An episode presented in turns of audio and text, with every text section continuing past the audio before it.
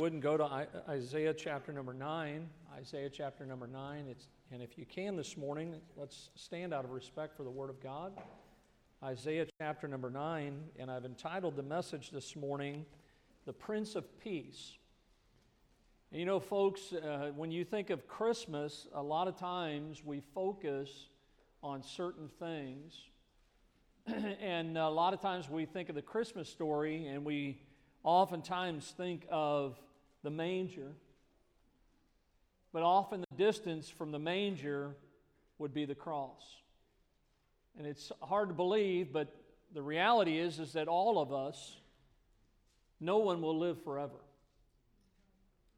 It's appointed unto man once to die, and after this, the judgment. And a lot of times we don't like to think about that.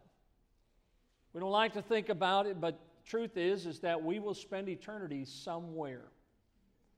And I pray this morning you know Christ, the Messiah, the long awaited Son of God to come to this earth. I pray that you know him as your Lord and Savior. Amen. That's the whole reason he came. Amen. He came to give his life so that you and I can have eternal life. Amen. The Bible says he came to seek and save that which was lost. And who's lost this morning? Every man, every woman, every boy and girl. According to the Word of God, we are all lost in our sins. And so the message this morning is entitled The Prince of Peace. Two verses this morning, and we'll focus on verse number six. But if you look there in your Bible in verse six, for unto us a child is born, unto us a son is given and the government shall be upon his shoulder, and his name shall be called Wonderful, Counselor, the Mighty God, the Everlasting Father, the Prince of Peace. Of the increase of his government and peace there shall be no end. Upon the throne of David and upon his kingdom, to order it and to establish it with judgment and with justice from henceforth, even forever. And look at the last statement in verse number seven. The zeal of the Lord of hosts will perform this. Will perform this. God has always kept His word. Every promise that God has ever made, He has kept it. And let's pray this morning. Lord, thank you for the Prince of Peace. I pray that you'd help us this morning to reflect and meditate on the Son of God, the Messiah, the long awaited one. And we're thankful this morning that he came for us, that we could know him, that we could know you, that we could have eternal life. For it's in Jesus' name we pray. Amen. You may be seated. Thank you for standing. Notice again, the Bible says in verse number six, For unto us. See that statement? Unto us. It then goes on to say, Unto us a son is given. God gave his son for us. And when we look at passages like Isaiah 9 and verse number 6, a lot of times we focus on many of the things that describe the Lord Jesus Christ, but the phrase Prince of Peace is only used one time in the scripture, and it's this particular instance in Isaiah 9 and verse number 6. Now, the word peace, I think you probably have heard by now, is the Hebrew word shalom. And what that word means is safe, well, and happy. Safe, well, and happy. It's a tremendous word, but the word that we don't focus on is the word prince. He's the prince of safety, he's the prince of all things are well. It's because of him that we can be happy, but he is the prince. It's interesting, the Hebrew word there for prince is the word sar. It's, if you take the English translation, it's the word czar, sometimes spelled T S A R or C Z A R. Czar. And of course, when you think of that, it's a person with great authority or great power. And in other words, what the Bible is saying here is that the Lord Jesus Christ is the czar of peace, the prince of peace. According to the latest report, there are about 60 wars, conflicts, revolutions, and skirmishes taking place in our world right now. In Syria alone, the civil war has raged for six years now, and it's left almost a half a million people dead, and more than two million others have fled their homes to try to avoid the fighting. That's just one of the conflicts. We live in a world filled with strife and conflict, but this is not anything new. Division has been a part of the human life since this world began. The bottom line about human conflict is not about resources, it's not about borders, it's not about tribes, it's not about languages, it's about sin. The conflict rages on because of sin. Folks, apart from God, we have no expectation of anything but warfare and division. Look what Isaiah said There is no peace, saith the Lord, unto the wicked. The Word of God is clear. No matter how hard we work and how sincerely we might wish, the sinful nature that lurks in the hearts of every man and woman and boy and girl, it constantly works against this matter of peace. And as we think about the Prince of Peace, and we think about our lives, I want you to notice, first of all, the absence of peace. The absence of peace. The Bible says in Romans 3:17, "The way of peace have they not known." Uh, look, we love peace, and every one of us, I mean, you ever had one of those neighbors that lived next door to you, and about the time you're getting ready to go to bed, they turn the stereo on and it's blaring, you know? And, and sometimes you get home at the end of the day and there's kids screaming and hollering outside your house, and what do you want?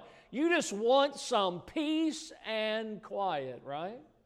You think about police officers and how uh, many times you think about what they are meant to do is to keep the peace. Uh, you think about the, for the Hebrew, the, this matter of peace, it was a big deal. Look at the Bible says in, in Micah 4 4 They shall sit every man under his vine and under his fig tree, and none shall make them afraid, for the mouth of the Lord of hosts hath spoken it. You know, I, a lot of times I, I love to go on vacation. I love to get away with my family and enjoy one another's company. And, and you know, the one thing you think about when you're going to go on vacation is, boy, it'd be nice to go to somewhere and relax. Anybody else ever come back from vacation needing a vacation? it's like all you do when you're on vacation is run, run, run, and then you come back and your boss is like, Boy, I'm glad you're all rested up. And you're like, yeah, I wish I was. See, folks, in the absence of peace, I mean, we love peace, but notice we labor for peace. What do we do? We send people around the world to be peacekeepers, to, to, to, to help uh, to keep the peace. I mean, you think uh, again about sometimes the police will show up, and, and many times they'll charge somebody with disturbing the peace. And they'll tell people, hey, listen, you need to quiet down. Your, your neighbors uh, don't like what you're doing. Jeremiah said, We looked for peace, but no good came, and for a time of health, and behold, trouble. See, we, we love peace and we labor for peace, but notice we lack peace. The Bible says in Second Chronicles 15:5, in those uh, times there was no peace to him that went out, no, nor to him that came in, but great vexations were upon all the inhabitants of the countries. Uh, you ever gone out and maybe you just recently did? Could have been yesterday. And you get to a parking lot and you're looking for a parking place. And you see one. And so you pull in there and you're patiently waiting for that person to pull out. And that person pulls out, and because of the way they pull out, they kind of block you a little bit. About the time the car clears to where you can pull in, somebody from the other direction comes and pulls into the spot. And you're like, I don't have any peace about that. You know? We were standing in line the other day at Walmart, and, you know, we were just trying to buy a few things, and we were behind this lady. She was putting all her stuff on the conveyor belt, and the lady was, was checking her out. And uh, we had loaded up the thing there, and we were just kind of patiently waiting our turn. And I looked over my wife, said something to her. I turned back around. The lady in front of us, she's not there.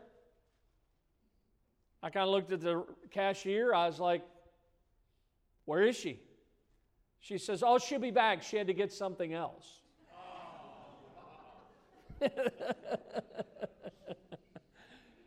How about this time of year? Anybody run out of money this time of year? You know, it's, it's hard to have peace. Uh, two coworkers were discussing their holiday celebrations after everybody got back to the office after Christmas break was over with. And Dan asked Bob, he said, So what did you get for Christmas? And Bob replied, He says, You see that brand new red Ferrari outside? His coworker says, Are you kidding me? That's what you got for Christmas? He says, Yeah. Isn't it nice? He said, What'd you get for Christmas? He goes, I got a tie that matched your Ferrari. you know? Most of us know what it's like to be disappointed when it comes to a Christmas present. But listen, folks, that never happens with Jesus. You're never disappointed in the Lord. The Lord can meet every need and He satisfies every longing in the human heart. And as we think about it, there is in this world we live in today an absence of peace. But notice, secondly, the availability of peace. See, peace is available in the person of Jesus Christ. Luke 2:14, glory to God in the highest, and on earth peace, goodwill toward men. Folks, that, that peace it's associated with the Son of God, the Prince of Peace. It's amazing how the Lord brings peace to man who is ruined by sin. The Bible says, Wherefore, as by one man sin entered into the world, and death by sin. And so death passed upon all men, for all have sinned. Sometimes I talk to people and I'll say, Have you ever done anything wrong? Have you ever sinned? And I've had some people say, No.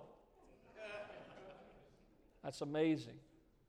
The Bible says all have sinned and come short of the glory of God. But can I tell you, even for every sinner in this world, man who is ruined by sin, peace is available. And I want you to see because the Bible says that, that the wages of sin is death. But notice, man being ruined by sin, he is redeemed by the Savior. That, that we understand because of our sin, our sins separate us from our God. Isaiah talked about how, how that our sins separate us, but listen, you know what God did for us? God so loved the world that he gave his only begotten Son. God sent his Son, and Peter said it this way For as much as ye know that you were not redeemed with corruptible things as silver and gold from your vain conversation received by tradition from your fathers, but you were redeemed with the precious blood of Jesus Christ as of a lamb without blemish and without spot. Aren't you glad for the blood of Jesus? Oh, precious is the flow that makes us white as snow. See, Jesus died for our sins, He paid the penalty. A man's boss encouraged him to take his wife to a fancy restaurant for their anniversary. But the man, reluctant, he kind of hesitated and he was a young veterinarian and he really couldn't afford to go to this fancy restaurant. But his boss insisted. He says, I'll just do it. He says, It's a special day. So, at the urging of his boss, he agreed. And he surprised his wife with the news they were going to go to this fancy restaurant. On the way to the restaurant, he got a call on his cell phone, and he and his wife they stopped at a farm to examine a farmer's horse that was ill. After they finished the routine examination, the doctor returned to his car with his wife and they drove to the restaurant, but he was unaware that while he was examining the horse, his checkbook fell out of his pocket into the mud and he never saw it. After a wonderful meal, he reached for his checkbook. and he discovered it was gone. He was embarrassed by the whole ordeal and he told his wife, he said, I'm really sorry. And he told the waiter, he said, Listen, is there any way that I can make this up? And the waiter said, Listen, don't worry, sir. He says, Your dinner has been taken care of. He kind of looked at him a little bit and he says, Your boss came by earlier today and paid for your dinner in advance. Folks, can I tell you, when you think about Christmas, that's what Jesus did for us. He took care of your sin in advance. When Jesus uttered those, those words on the cross, it is finished. What Jesus was saying there is paid in full.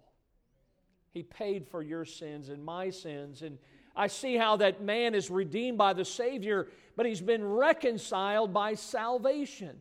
The Bible says in Ephesians 2 and verse 14, listen to this verse He is our peace, who hath both made both one, and hath broken down the middle wall of partition between us, having abolished in his flesh the enmity, even the law of commandments contained in ordinances for to make in himself, folks, listen, in himself of twain one new man, so making peace.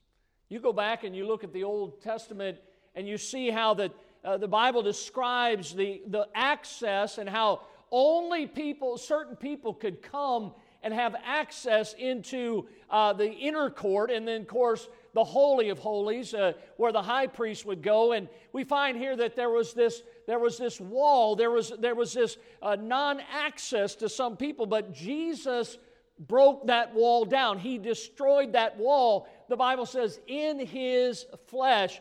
And what he did was he made a way that all would have access to him.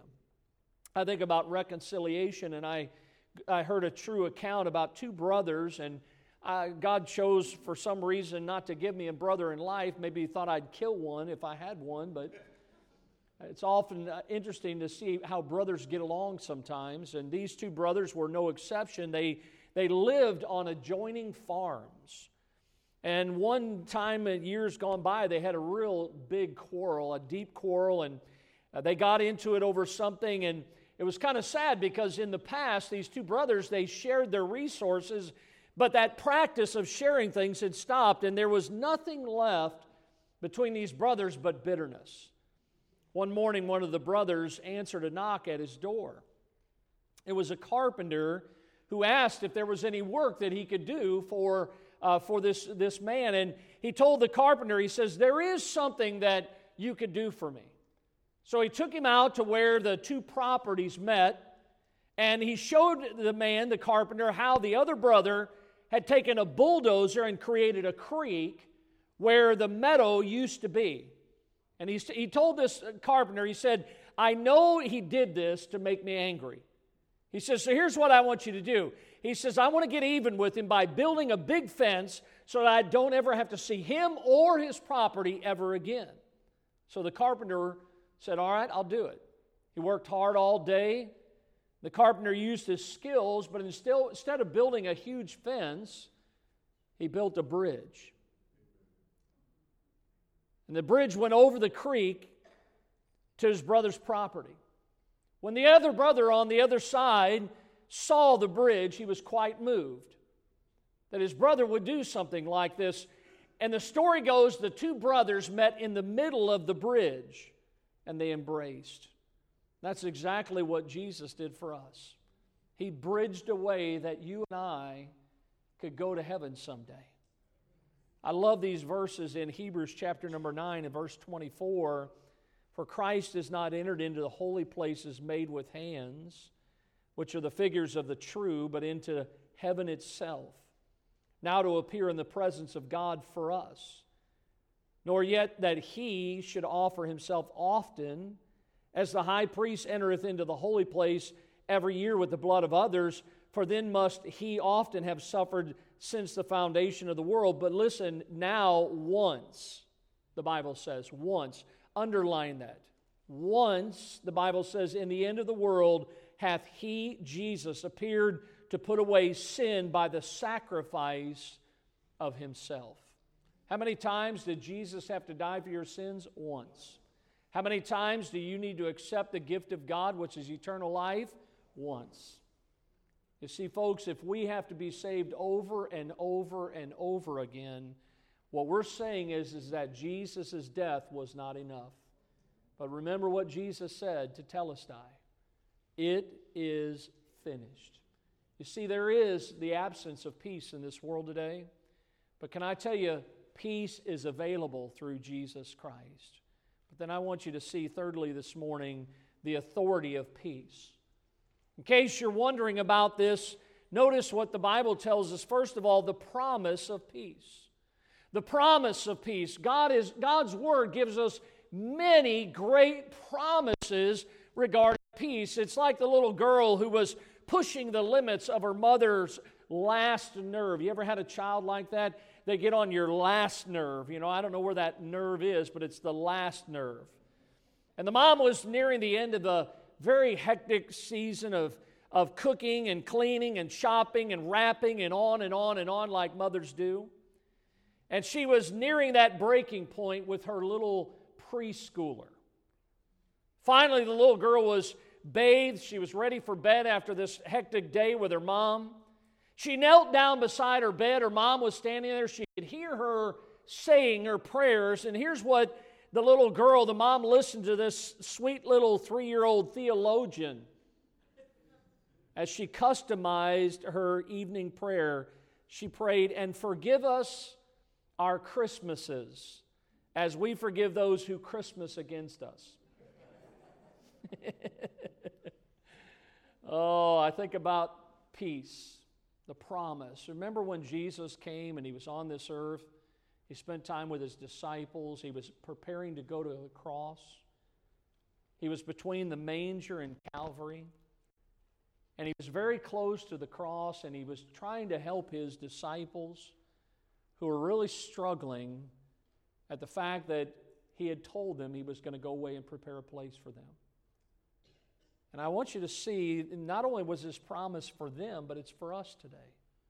And here's what Jesus said in John 14 Peace I leave with you, my peace I give unto you. Not as the world giveth, give I unto you. Let not your heart be troubled, neither let it be afraid. Earlier in that chapter, he said, Let not your heart be troubled.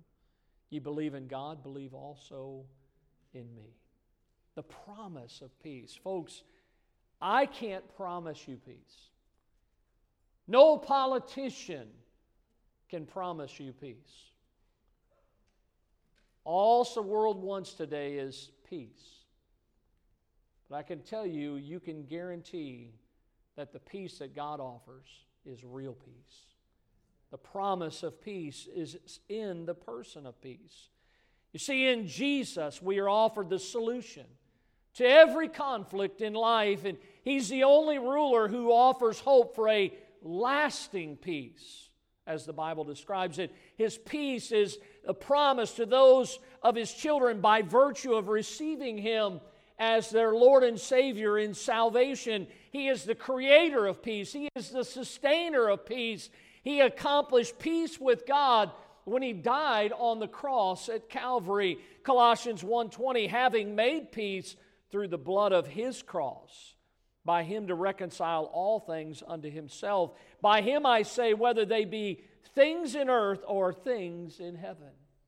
One of my favorite things to still, as an older person, I still enjoy the Peanuts uh, cartoons. And uh, I was reading how that Lucy said to Charlie Brown, she said, I hate everything and I hate everybody. I hate the whole world. And Charlie says to Lucy, he says, But I thought you had inner peace. And Lucy says, Well, I do, but I have outer obnoxiousness.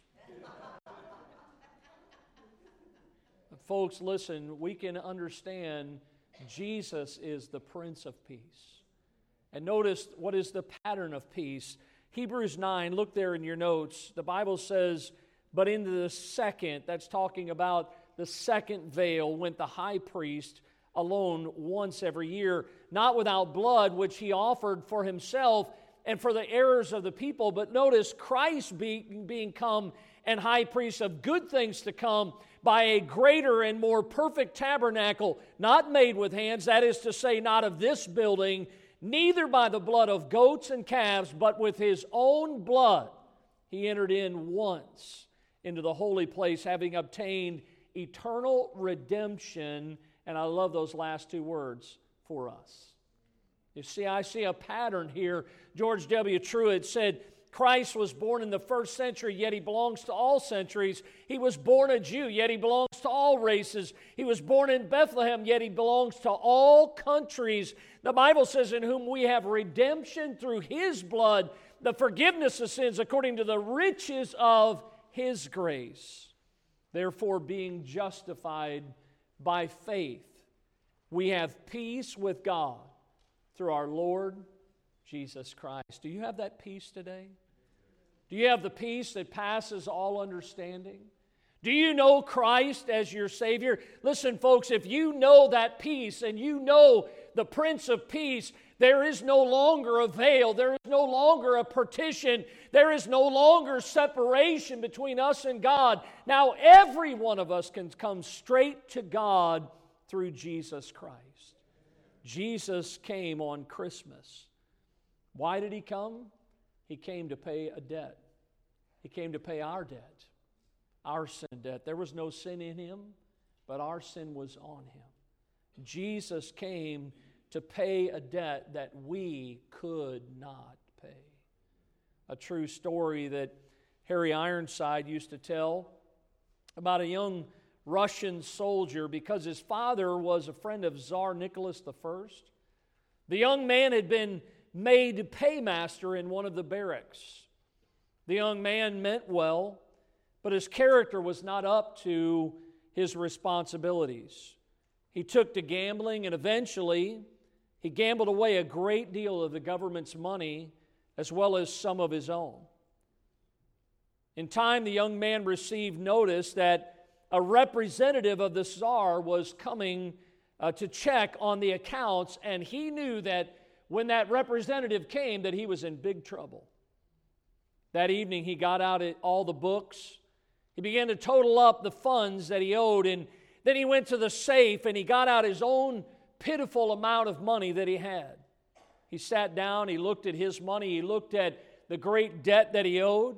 He was overwhelmed at the astronomical debt versus his own small change. He was ruined. He knew it. He knew that he'd be disgraced.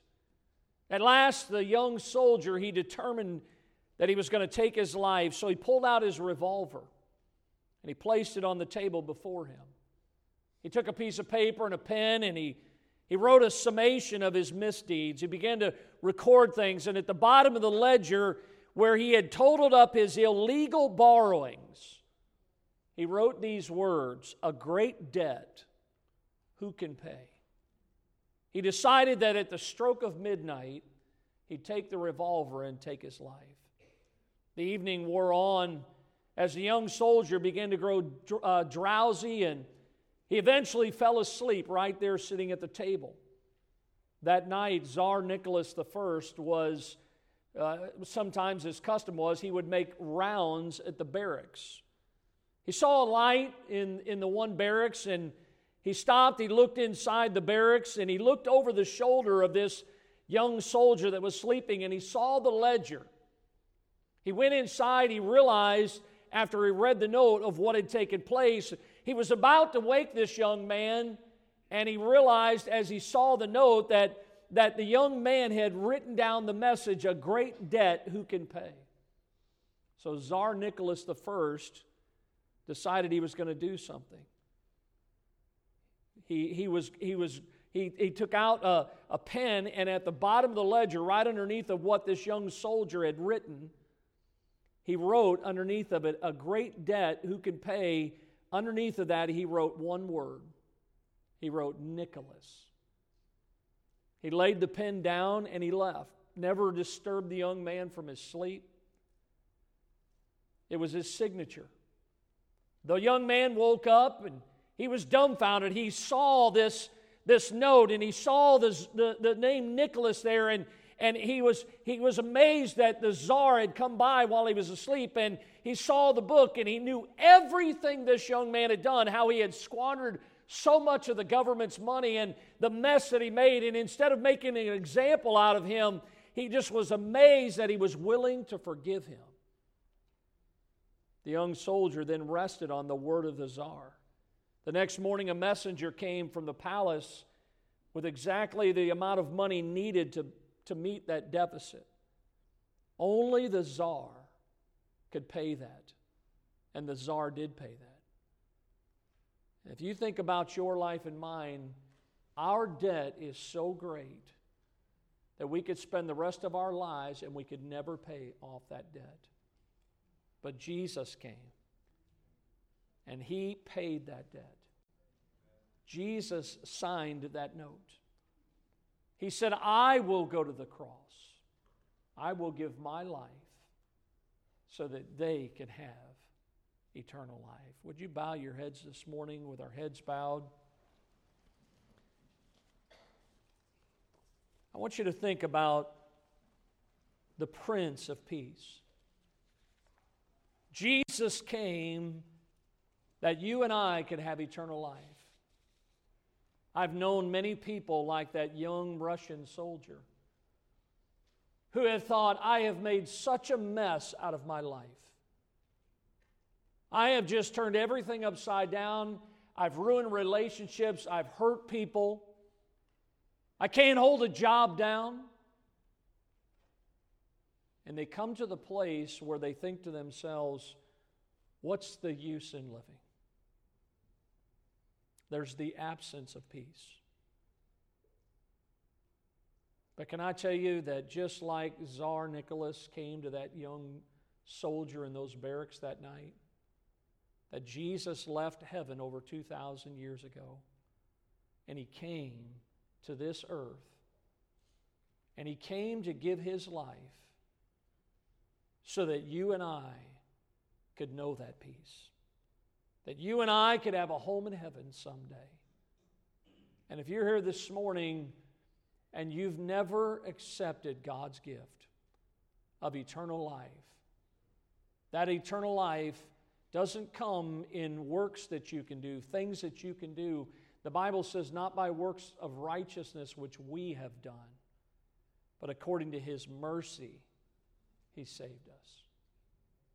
God sent His Son and this morning, He alone is the one that has the authority to give that peace. And He's offering it to you today. If you're here this morning with your head bowed and you've never asked the Lord Jesus to forgive you of your sin, to come into your heart, and to be your Savior, I can't think of a better present at Christmas than to receive Christ, to accept the Lord Jesus Christ. Over 33 years ago, in a church service just like this, the message was given and the invitation came. And I knew in my heart that I had never been saved. And the Bible says, For whosoever shall call upon the name of the Lord shall be saved. And if you're here today, you can receive the gift of God. What you would do is you would pray just between you and God. Pray a prayer from your heart, something like this Lord, I know that I'm a sinner. And I'm asking you today to forgive me of my sin, to come into my heart and be my Savior. That's the prayer this morning. With our heads bowed and our eyes closed, if you have not prayed and you'd like to, from your heart, Lord, I know that I'm a sinner. And I'm asking you today to forgive me of my sin and be my Savior, if you just prayed that prayer with a sincere heart, and you ask the Lord Jesus to be your Savior, I wonder this morning, no one's looking around. Would you slip your hand up as a testimony, Pastor? I prayed that prayer. I received Christ as my Savior this morning. I see those hands. You can put them down. Anyone else this morning? Pastor, I prayed that prayer. I had never trusted Christ, but God showed me this morning how I needed Him in my life. Anyone else this morning, while our heads are still bowed, slip your hand up. Pastor, I prayed and asked Christ to be my Savior. Anyone else this morning? Anyone at all? Lord, thank you for these that raised their hand. I pray that you would help those that, that did raise their hand this morning to realize that they just received the greatest gift that's ever been given. And for those of us that are saved, Lord, I pray that you'd help us to always have the peace that you offer. In Jesus' name we pray. Amen. Would you